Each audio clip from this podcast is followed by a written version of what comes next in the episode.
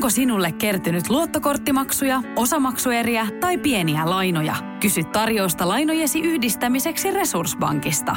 Yksi laina on helpompi hallita, etkä maksa päällekkäisiä kuluja. Resurssbank.fi Jos mä olisin sarjamurhaaja ja tappasin pelkästään prostituoituja. Ja sä hautaisit ne sun takapihalle. Niin, ja sit se olisi mun huoropuutarha.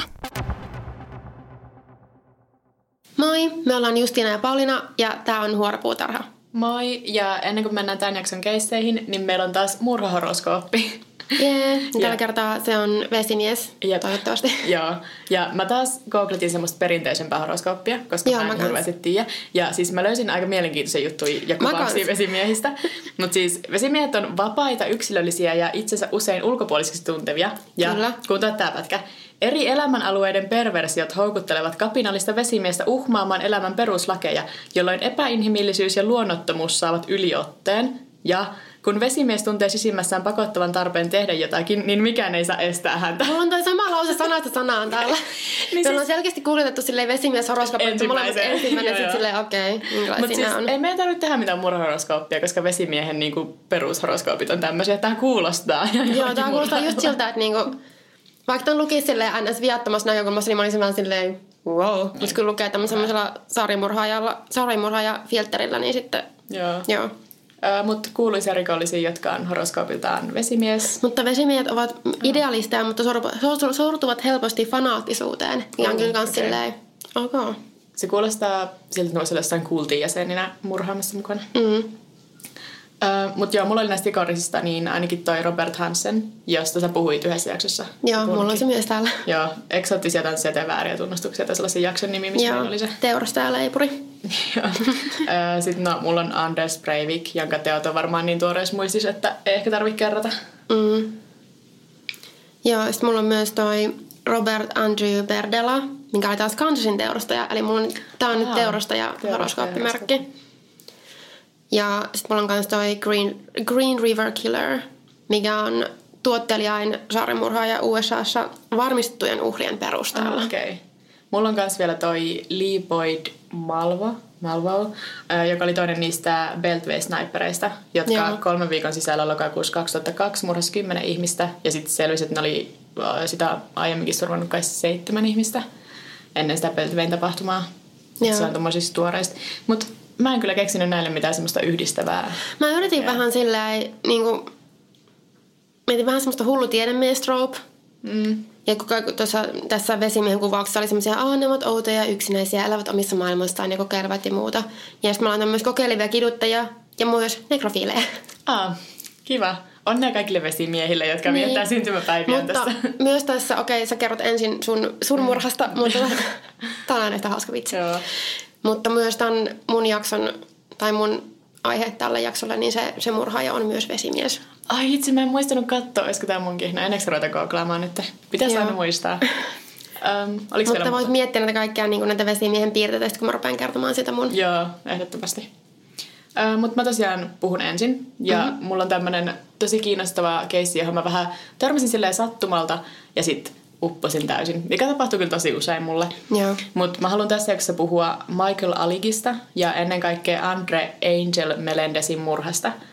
Tämä Michael Alig oli yökerhopromoottori, joka oli kuuluisa no, biletyksestään, mistä yökerhopromoottorit yleensä on kuuluisia. Jos sun duuni on olla yökerropromoottori, niin Niin, se on on. se, mitä sä teet. Uh, Mutta se oli tosiaan uh, semmoinen promoottori aktiivinen 80-luvun lopussa ja 90-luvun alussa. Ja se oli Club Kids-porukan perustaja. Ja Club Kids oli New Yorkissa ja sen yöelämässä tunnettu bilettäjäporukka, parikymppisiä nuoria. Ja niitä on tunnetusti kuvailtu lauseella, he ovat uskomattoman pinnallisia, omistavat kyseenalaisen estetiikan tajun ja ovat mestareita manipuloinnissa, hyväksikäyttämisessä ja luojan kiitos bilettämisessä. miksi mä tuli heti semmonen, mä haluan olla osa tätä. Siis kyseenalainen estetiikan taju on niinku, mä haluan, että mua kuvaillaan, se on kyseenalainen Joo. estetiikan Voisimme taju. perustaa tämmönen niinku mid-20s Mm. piletysporukka. Otetaan siihen, että mä oon puhunut tämän keissin loppuun, niin katsotaan, halutaanko me vielä perustaa semmoinen. Mutta tämän Club Kidsin jäseniä oli esim. Amanda Lepore, RuPaul, Richie Rich, Oh. Patricia Field, joka on ollut Oscar-ehdokkaana parhaasta puvustuksesta ja se on puvustanut Sinkkuelämää sarjan kaikki kaudet. Joo, mä, mä, toi nimi oli Joo. tuttu. Joo. Eli niinku suuri osa näistä Club Kidsin jäsenistä on ollut merkittäviä tekijöitä taiteessa ja muodissa. Ja sitten meillä on Michael Alik, joka on semmoinen surullisen kuuluisa, tai riippuu vähän keltä kysyy. Mutta Michael Alik muutti New Yorkiin vuonna 1984 ja se kiinnostui heti yökerhosta ja sitä skeneestä niiden ympärillä ja niistä ihmisistä. Ja se oli niinku muutenkin kova bilettämään ja erittäin hyvä markkinoimaan klubeja ja bileitä. Ja koska New Yorkin bileskene oli julistettu kuolleeksi, kun Andy Warhol kuoli, niin sitten Alik tuli vähän niin kuin semmoisena pelastajana sinne ja toisen klubiskeneen sille uudelleen muotiin Ysärin alussa. Se piti kiellettyjä bileitä tyyliin metroissa ja pikaruokaravintoloissa. Sitten on YouTubessa kuuluisa video, kun ne kaikki silleen tosi erikoisesti pukeutuneet club kitsit on jossain se ei ole mäkkäri, mutta joku semmoinen pikaruokaravintola ja sitten ne ovat siellä bilettämässä. Ja sekin näyttää niin hauskalle ja sitten mun pitäisi katsoa sitä oikeasti silleen, ei, nyt kun mä tiedän sen tarinan tässä. Niin sitä voi yrittää irrottaa vähän sitä Joo. tarinasta. Mutta se tosiaan keräsi ympärilleen porukan muita nuoria bilettäjiä, ne club kidsit, ja sitten kaikki alkoi pukeutua tosi näyttävästi ja keräsi paljon huomiota siellä klubiskenessä ja julkisuudessa ylipäätään, että ne oli jossain keskustelusarjoissakin sille vieraana. Koska just tämmössä, katsokaa näitä nuorisoa, joka on menossa pilalle, kun he bilettävät. Mm. Ja se ei ollut vielä lähtenyt edes alkuun kunnolla siinä vaiheessa. Nämä bileet oli tunnettuja myös siitä erittäin suuresta määrästä huumeita, mitä siellä liikkuu. Ensin oli perinteisiä bilehuumeita ja sitten no lopulta siinä oli enimmäkseen vaan heroiinia ja ketamiinia. Joten ei ole mikään yllätys, että jossain välissä se määrä huumeita, mitä Michael Alik käytti, oli sitten niin suuri, ettei ne sen klubin promoottoritulot enää riittänyt maksamaan sitä hupia. Ja sitten maaliskuun 17. päivä 1996 Alikin ystävä kautta dealeri Andre Melendez, joka tunnettiin Angelina, koska se pukeutui usein suurikokoisiin enkelin siipiin ollessaan bilettämässä. Okay. tota, tulee sinne Alikin asunnolle, missä Alikisen kämpis Robert Rix eli Freeze on viettämässä iltaa.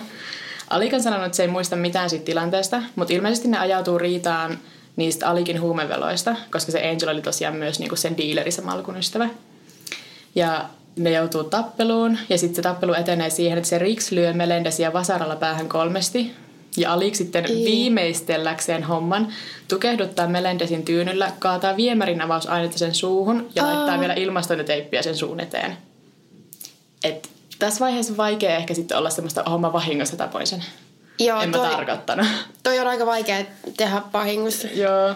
Ja sitten Alik on itse vielä sanonut, että toi yksityiskohtaisen Drainon kaatamisesta sen suu on väärin. Ja että oikeasti se meni niin, että se piikitti neulalla sitä viemärin avausainetta Melendesin suoneen. Tämä oli tärkeä Koska yksityiskohta se on niin paljon parempi vaihtoehto. Joo. Ja sitten Riksi Alik ei tiedä, mitä tehdä sillä Melendesin ruumilla, joten ne laittaa sen asunnon kylpyammeeseen noin 5-9 päiväksi riippuen keltä kysyy, ja jatkaa bileitä kutsuu jopa niiden ystäviä niitä muita clubkitsia bilettämään sinne samalle asunnolle.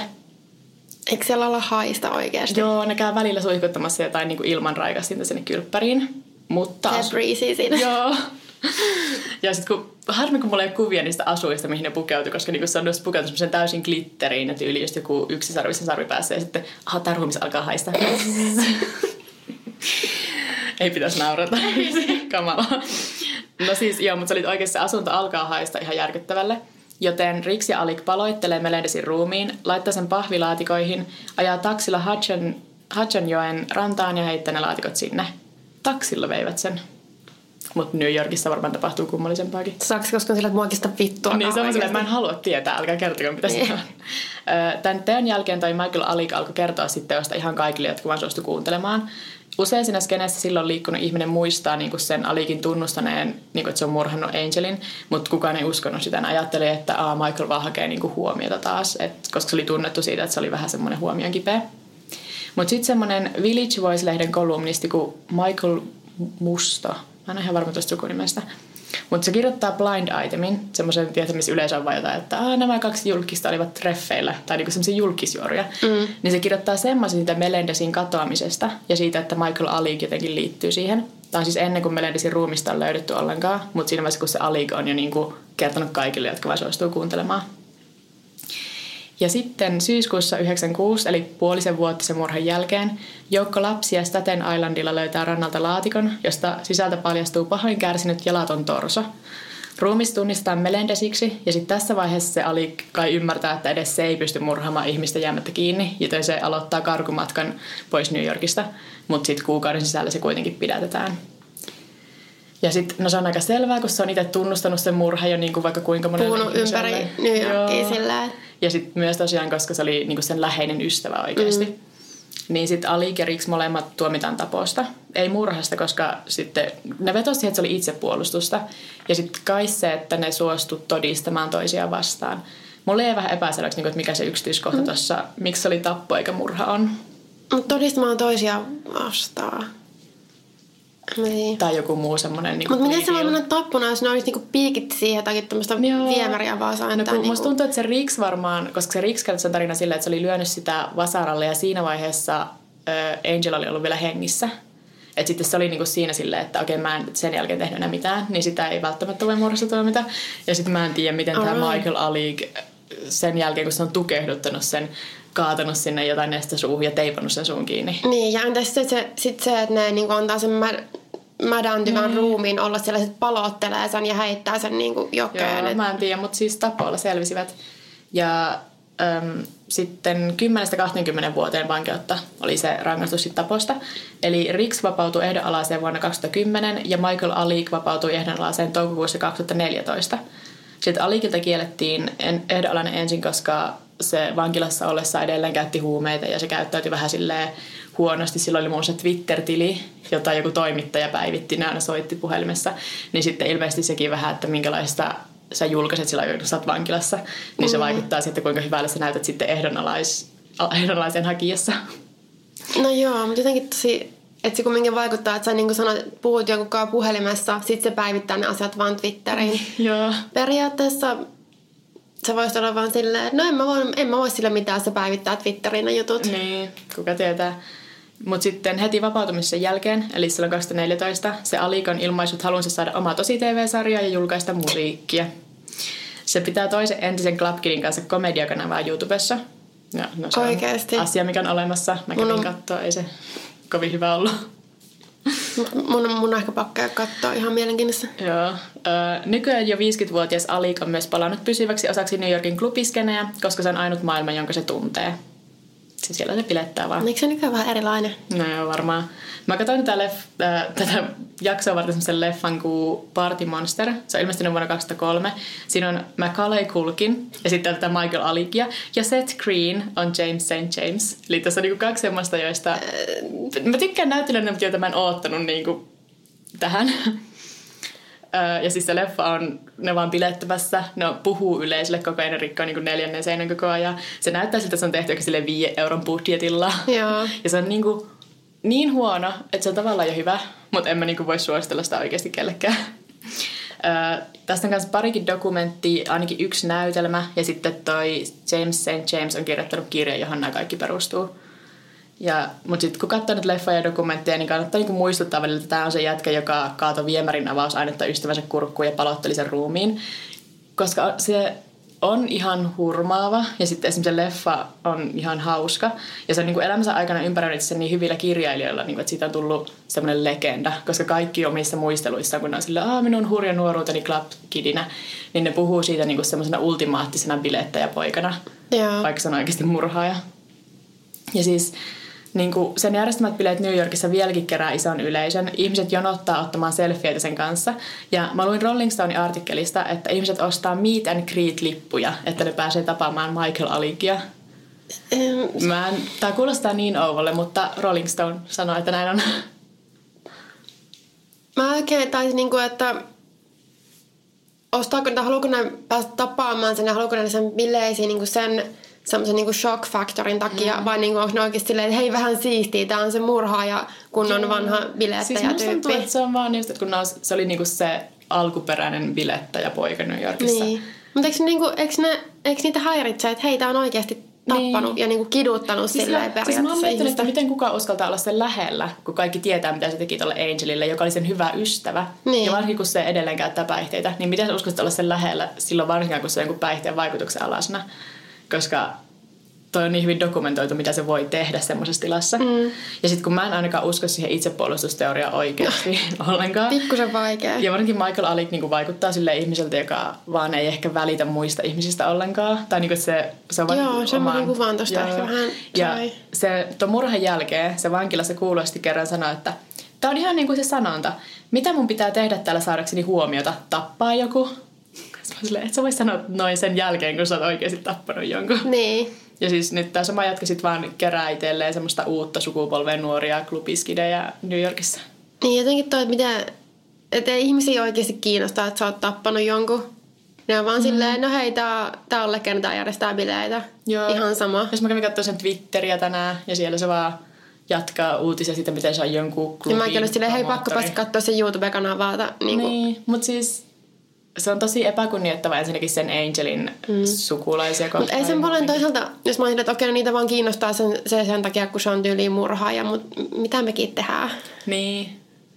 Mutta silti mä ajattelen, että sen, koska tavallaan mä haluaisin uskoa, että okei, ihminen voi kuntoutua ja olla sitten niinku y- yhteiskunnan jäsen. No. Mutta ei sen pitäisi niinku jatkaa sitä bileskenessä olemista ja julkisuudessa olemista. Ja Ei, se kirjoittaa nyt silleen- kirjaa sen kokemuksista Niin. ja kaikkea, niin en mä tiedä. Se on Että se vaan jatkaa ton, tollasen teolla, tollasen julkisuudella niinku Niin. ratsastamista ja sitä, että okei, no, haluaa tehdä musaa ja tosi TV-sarjan ja järjestää bileitä ja kaikkea mahdollista. Ja Ja, sitten musta outoa, no ensinnäkään kukaan niistä klubiskideistä ei oikein enää halua olla sen kaveri. Mutta sitten esim. RuPaul oli jo ennen kuin se murha edes tapahtui, niin se on jossain omassa elämänkerrassaan sanonut, että Michael Alik on ihan kauhea ihminen ja en halua enää ikinä olla sen kaveri. Että Michael Alik oli joskus ollut sille silleen, hei anna pusu. Ja sitten RuPaul oli mennyt silleen, ah no ja se on pakko. Ja sitten Michael Alik oli sylkenyt sen suuhun. Tämä oli se ihminen, mitä se oli niinku ennen, kun se edes tuomittiin murhasta tai teki murhan. miksi sillä oli edes kavereita? Niinpä. Mutta siis tavallaan se, se on vaan se ultimaattinen klubiskidi. Ja sit, Niin. Ugh. Mut joo, tää oli tämmönen, mihin mä oon nyt uponnut. Mutta eikö Japanissakin olisi joku kannibaali, mikä on nyt joku pikkujulkis siellä? Kun... Joo, mä oon kanssa lukenut sit samasta. Ja se on jossain Vicein haastattelussa ja kaikkea. Niin. Mutta musta tuntuu, että mä luen tosta ehkä vielä sen äh, James H. Jamesin kirjan, mihin se leffa on perustunut. Mutta sit toisaalta mä oon nähnyt sen leffan, niin jos se se vaan leffa oli niin Niin se leffa oli huono. Mutta siis tavallaan mä voin nähdä sen arvoisen, että se on niin huono, että se on hyvä. Ja siis muun muassa Seth Green on aika ihana. Niin. Okei. Mut joo, se Michael Alikista, eli Party Monsterista. Party Monster. Joo.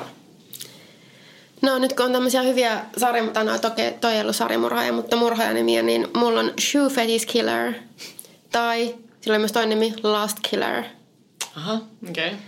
Joo, eli mulla on tällä kertaa ihan kunnon sarjamurhaaja. Jerry Brudos, joka sai siis lempinimekseen Shoe Fetish Killer, joka tappoi neljä naista vuosina 1968-69 Salemissä Oregonissa.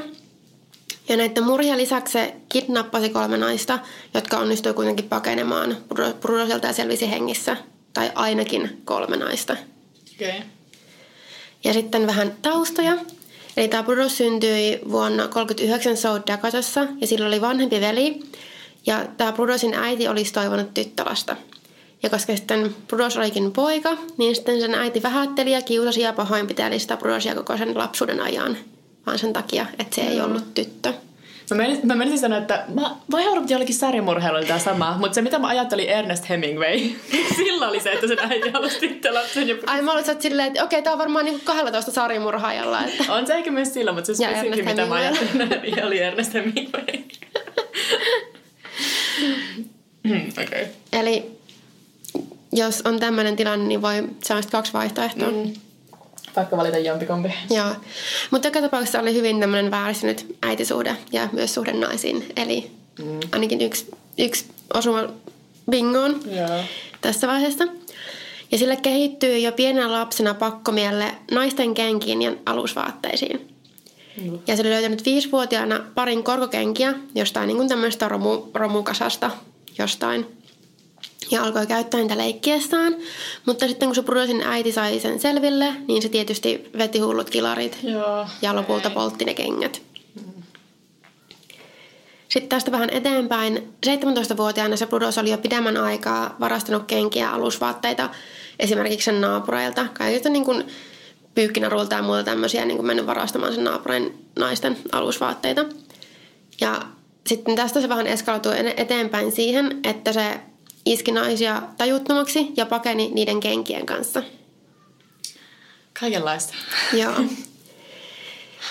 Ja totta kai kun tämmöisestä, no okei, ei ehkä missä vaiheessa ollut vietonta, mutta tämmöisestä suht harmittavasta vielä eteenpäin asiat yleensä eskaloituu, niin myös 17-vuotiaana siinä suunnilleen se hyökkäsi kahden tytön kimppuun eri aikaan siis. Ja ainakin toisen tytöistä se sai vietyä tai raahattua väkisin semmoisen hylättyyn, johonkin hylättyyn taloon, missä sitten pahoinpiteli tyttöä ja uhkasi puukottaa sen, jolloin se tyttö suostuisi Budosin seksuaalisiin vaatimuksiin. No. Ja öö, no, mä löysin vähän eri, että mitä ne oli ollut muun muassa, että se olisi niin kuin pakottanut ne poseeraamaan niin kuin alasta alusvaatteisillaan kuvia varten. Ja pian tämän jälkeen se Brudos pidettiin ensimmäisen kerran näistä teoistaan, koska ne totta kai ne, oli, ne tytöt oli päässyt pakoon, päässyt vapaaksi ja sitten ne oli niin kuin kertonut hmm. poliisille tästä. Ja kun se pidätettiin, niin myös sen asunto ja auto tutkittiin ja niistä löytyi sitten alusvaatteita, kenkiä ja niitä valokuvia. Ja Brudos lähetettiin sitten psykiatriselle osastolle, missä se vietti yhdeksän kuukautta. Ja sen jälkeen se kotiutettiin, vaikka oli selvää, että sillä oli niin kuin tarve päästä toteuttamaan näitä kaikkia väkivaltaisia fantasioitaan naisia kohtaan. No just. Hyvä vapauttaa siinä vaiheessa. Joo, että ne oli ollut vähän silleen, että no meepä sitä kotiin kasvamaan. Että se oli vielä semmoinen ihan niin kuin 17-18-vuotias. Aa, niin ja se on ollut kuitenkin nuori vielä. Joo. Silti. Ja koko ajan niin kuin, se on kumminkin vähintään sen fantasiat niin eskaloitunut siihen, että se niin kuin, siis väkivaltaisiin. Mm. Että ei vaan niin kuin semmoista, että silloin pakko meillä johonkin kenkiin ja alusvaatteisiin. Ja tota, tämä oli aika mielenkiintoista. Yhden lähteen mukaan sillä olisi diagnosoitu no skitsofrenia ja äärimmäistä misogyniaa. Onko se diagnoosi? Niin, oli just silleen, onko tämä diagnoosi? Mikä siis niin olisi juontanut juurensa Rudosin äitisuhteeseen. Mutta mm. siis voi vaan tietysti olla, että se, sillä oli paha, tai sillä oli paljon naisvihaa, mutta en tiedä, onko se mikään diagnoosi. Mm. Ja tota, sitten päästään sieltä psykiatriselta osastolta. Se Brudos kävi koulun loppuun ja sai myöskin työpaikan, eli jatkoi niin kuin tämmöistä ihan normaalia elämää. Sitten se meni naimisiin vuonna 1962 17-vuotiaan Darcy Metzlerin kanssa, kun se oli itse 22-vuotias. Mikä on vähän, no en mä tiedä, se oli 60-luku, ehkä se ei ollut niin ihmeellistä. Ja myös niiden ensimmäinen lapsi syntyi samana vuonna. Ja ne sai myös toisen lapsen ja sitten sen jälkeen asettui asumaan sinne Seilemiin. Niin kuin tämmöstä... Onko se sama Seilem, missä oli noita? Mä en tiedä. Niitä on niin monta ja mä en tiedä mikä mikä. Olin silleen, mulla tuli taas sama juttu mieleen, että mä olin silleen, no mä en jaksa tarkistaa tätä. Siis pitäisikö kokeilla silleen Google auki, että mä voisin silleen googlata se samalla, mm. kerrot, mutta ei jaksa. Ehkä joskus. Mm. Joo, ne sitten alkoi elämään tämmöistä ihan normaalia lapsi- ja niin kuin perhearkea. Ja sitten jossain vaiheessa tämän, näiden Darsin ja Brudosin avioliitto alkoi rakoilla yllättäen, kun Darcy oudoksui sen Brudosin seksuaalisia mieltymyksiä. Uh. Ja sillä Brudosilla oli myös kotonaan työhuone, jonne, tai tämmöinen työtila, joku verstos tai vastaava, tai ehkä mikään niin office space, jonne sillä Darsilla tai lapsilla ei ollut mitään asiaa. Ja siellä huoneessa se säilytti tätä kokoelmaansa, näitä alusvaatteita ja kenkiä ja kuvia. Ja mutta myöhemmin myös uhriensa ruumiita. Juu. Juu. ja tota, tämä Brudos myös muun muassa pakotti sen vaimonsa tekemään kotitöitä pelkissä korkokengissä. Muuten mm. niin kuin ilman Mut mitään vaatteita se... samalla kun saatti kuvia. Joo. Mutta kertoko se näistä kaikista sen jälkeen, kun niillä oli jo kaksi lasta ja... Musta Koska tuntuu... jos että alkoi oudoksua niitä vasta niin kuin sit myöhemmin. Joo, musta tuntuu ehkä niin kuin, että siinä vaiheessa sitten tuli ehkä enemmän esille, tai se niin kuin yritti Tämän enemmän... Niin kuin... olla avoin parisuhteessa jo heti alussa. Tämä on sarjamurhaaja. No niin, no siinä on muitakin vikoja, mutta on siinä myös se, että se ei ole avoin parisuhteessa. Joka oli jo niin kuin aiemmin pahoinpidellyt ja niin kuin niin, napannut ehkä naisia. Ehkä myös se, että naimisiin semmoisen kanssa, joka hakkaa naisia. Niin. Selviät vähemmällä. Joo, missä me oltiin menossa? Joo, mä koitin miettiä Ruumista sen työverstalla. Joo. Tai no ensin vielä kuvista ja kenkistä. Mm. Joo, ja sitten vielä ennen kuin nämä murhat sitten, tai ennen kuin se alkoi murhaamaan naisia, niin se oli jo monta vuotta väijynyt useita naisia. Esimerkiksi murtautunut niiden kotiin, kun ne naiset nukku, ja varastanut niiden kenkiä ja alusvaatteita taas. Ja ennen ensimmäistä murhaa sen Brudosin uskotaan vuonna 1967 hyökänneen naisen kimppuun, kun se oli seurannut sitä naista kotiin, koska sen piti sen naisen kengistä. Ja kun se nainen oli mennyt nukkumaan, Brudos kuristi sen tajuttomaksi ja raiskasi sen, minkä jälkeen se sitten pakeni naisen kotoa mukanaan useampi sen kenkäpari. Tää on niin outoa. Tää on, tää on oikeasti, tää on niin outoa. Ja tää oli just kans niinku semmonen rabbit hole, että mä vaan niinku mietin, että mitä ihmettä. Ja mä mietin sitä, kun mulla Instagramista joku tuli kerran kysymään, että koska tää on internet ja mä voin, niin voisinko mä saada kuvaa sun jaloista. Ja nyt mä oon silleen, Mä ajattelin, sille, Wow. mä ajattelin sille ihanaa tämmönen harmiton, koska se oli vaan siis, että koska on internet. No kun se oli siis silloin, kun se oli vaan, että tää on vaan... Koska Ei, mutta miten sä voin. voit ajatella tosta, että se on harmiton? Tai niinku, No koska se vaan oli silleen, että tää on mun mielestä kiinnostavaa. Siis kun mä sanoin, että sori ei ole mun juttu, niin se oli vaan sille anteeksi, että häiritsin. Ja sitten mä blokkasin sen, mutta silti. ei, mutta ei. No, niin, no mutta siis kyllä mä siitä, siis siitä, siitä mä oon sitä mieltä, että se on varmaan ihan harmiton tyyppi. Mutta nyt kun sitten kuulee jotain tämmöisiä on silleen, aa. Ehkä siksi, että mä oon just niinku tehnyt researchia tästä, niin toi kuulostaa mun, mun mielestä just siltä, että ei. Olna ei. Ei ollut viatonta. se oli sarjamurhaaja. Joo, ja se oli varmasti sarjamurha. Kaikki, joilla jalkapetisti on sarjamurha. Joo. Ja tämä, Näin se vaan on. Ainut make the rules. Anteeksi. tämä on nyt se, mitä lainataan sitten joka paikassa meidän podcastissa. Yes. Tästä mä haluan, että meidät muistetaan. Joo. Joo, sitten näihin varsinaisiin murhiin. Eli sen Brudosin ensimmäinen uhri oli 19-vuotias Linda Lawson, joka oli myymässä tietosanakirjoja mm. niin kuin ovelta ovelle mm. tammikuussa 68. Ja sattui sitten tulemaan sinne Brudosin ovelle ja se Brudo, Brudos esitti olevansa kiinnostunut niistä ostamaan niitä kirjoja ja sitten sillä sai niin kuin houkuteltua sen Lindan sisälle sinne asuntoon. Ja siellä se sitten kuristi sen naisen kuoliaksi ja säilytti myös sen Slausonin ruumista jonkun aikaa, jotta se voisi pukea sitä, miten tahtoi, niihin alusvaatteisiin ja kenkiin, jota se omisti. Ja ennen kuin se hävitti sen ruumiin jokeen, se leikkasi irti toisen lindan jaloista, että se olisi voinut maalata niitä korkokenkiä siihen. Oh. Joo. Sitten saman vuoden marraskuussa Bruce murhasi seuraavan uhrinsa, eli 23-vuotiaan Jan Whitneyin. Ja sen Janin auto oli hajonnut kesken matkan ja pysähdyttyä mukaan auttamaan. Se Brudos kuristi sen Janin kuoliaksi ja raiskasi hänet sitten kuoleman jälkeen. Ja sitten se Brudos vei Janin ruumiin sinne asunnolleen, missä se just säilytti näitä koko kokoelmaansa ja niiden naisten ruumiita siellä omassa pikkutilassaan. Ja siellä sitten jatkoi sen ruumiin häpäisyä useita päiviä. Ja se leikkasi sen uhrin toisen rinnan irti, voidakseen käyttää sitä mallina paperipainoille. Mä oon kuullut itse asiassa tästä kahta versiota. Toinen on tämä, että se käytti sitä niin kuin mallina paperipainoille. Toinen on, että se käytti sitä rintaa paperipainona. Mm. Ja mä oikeasti uskon ehkä enemmän tähän ensimmäiseen versioon. Niin, mä en halua ehkä ruveta miettimään liikaa niitä semmosia käytännön ongelmia siinä toisessa versiossa, niin Joo.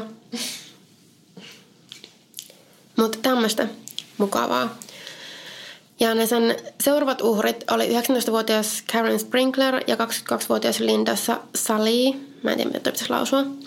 Mutta ne koki tosi samanlaisen kohtalon kuin nämä aiemmatkin uhrit. Eli Brudos kidnappasi ne, raiskasi ne ja pakotti uhrit poseeraamaan alusvaatteissa ja kengissä. Tai sitten puki sen jälkeen, kun se oli tappanut ne, niin puki sen jälkeen niille sitten niitä kenkiä ja vaatteita. Ja myös kuristi nämä molemmat näistä kahdesta viimeisimmästä, tai siis näistä uhreista.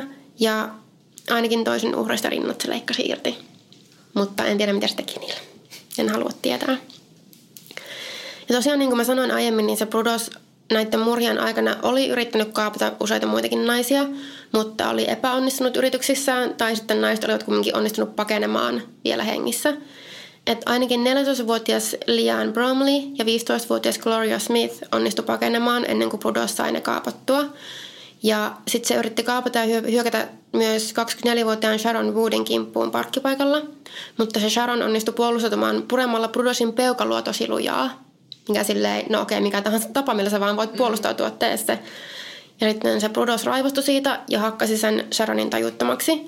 Mutta, ja olisi varmaan myös kaapannut sen ja vienyt sen sinne asunnolleen, mutta sinne paikalla ajanut auto sitten säikäytti sen Brudosin ja se pakeni paikalta. Sitten osa näistä uhreista oli siellä paikallisen Oregon State Universityn opiskelijoita, joten luonnollisesti sitten kun näitä alettiin löytämään tai alettiin eka tajuamaan, että okei, nuoria naisia katoaa. Ja vielä ei niitä ruumita löydetty, koska se hävitti nämä ruumit aina heittämällä ne jokeen. Sitten kun oli säilyttänyt niitä jonkun aikaa. Mm.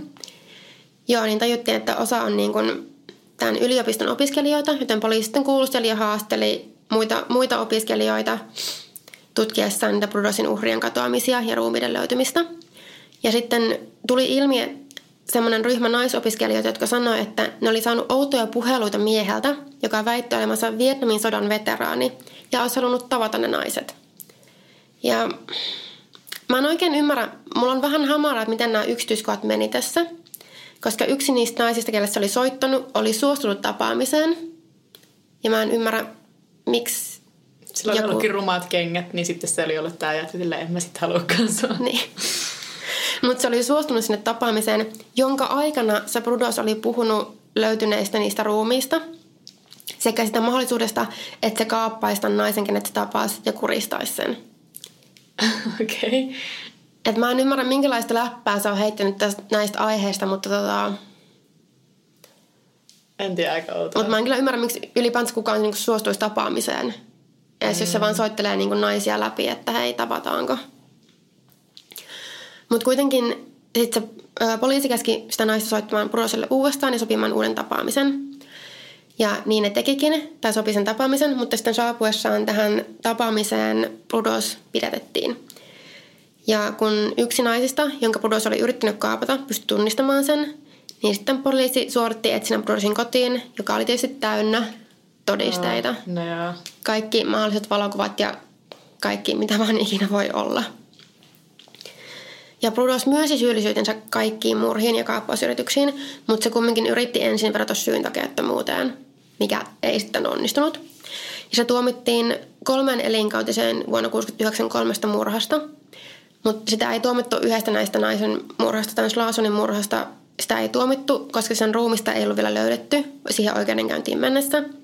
Eikä Brudos ollut pitänyt siitä muita muistoja kuin sen jalan. Yeah. Ja sen perusteella ilmeisesti sitten ainakaan tähän aikaan niin kuin pystyi sitä tunnistamaan. Ja esimerkiksi näistä muista naisista oli olemassa valokuvia.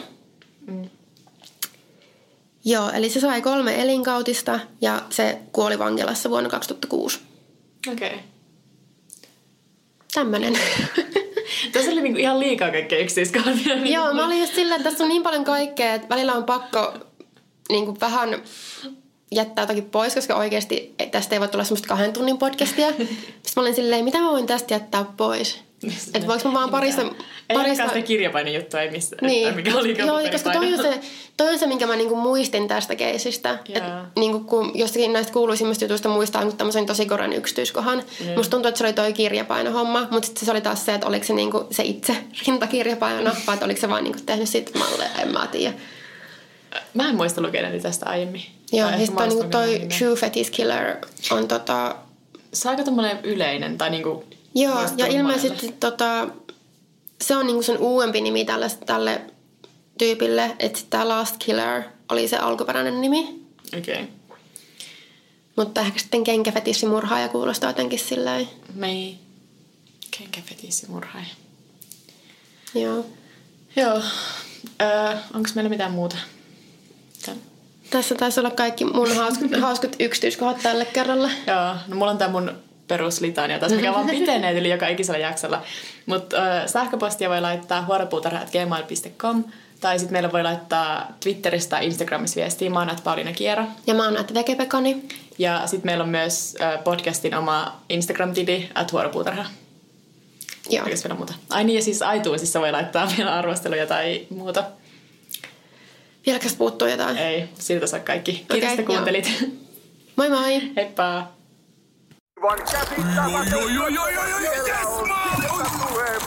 No, äkkiäkös tän voi erätauolla? Tule sellaisena kuin olet, sellaiseen kotiin kuin se on. Kiilto. Aito koti vetää puoleensa.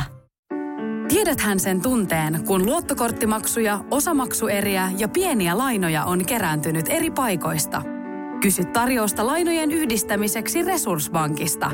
Yksi laina on helpompi hallita ja taloutesi pysyy paremmin tasapainossa. Yhdistä lainasi ja nauti talouden tasapainosta. Resurssbank.fi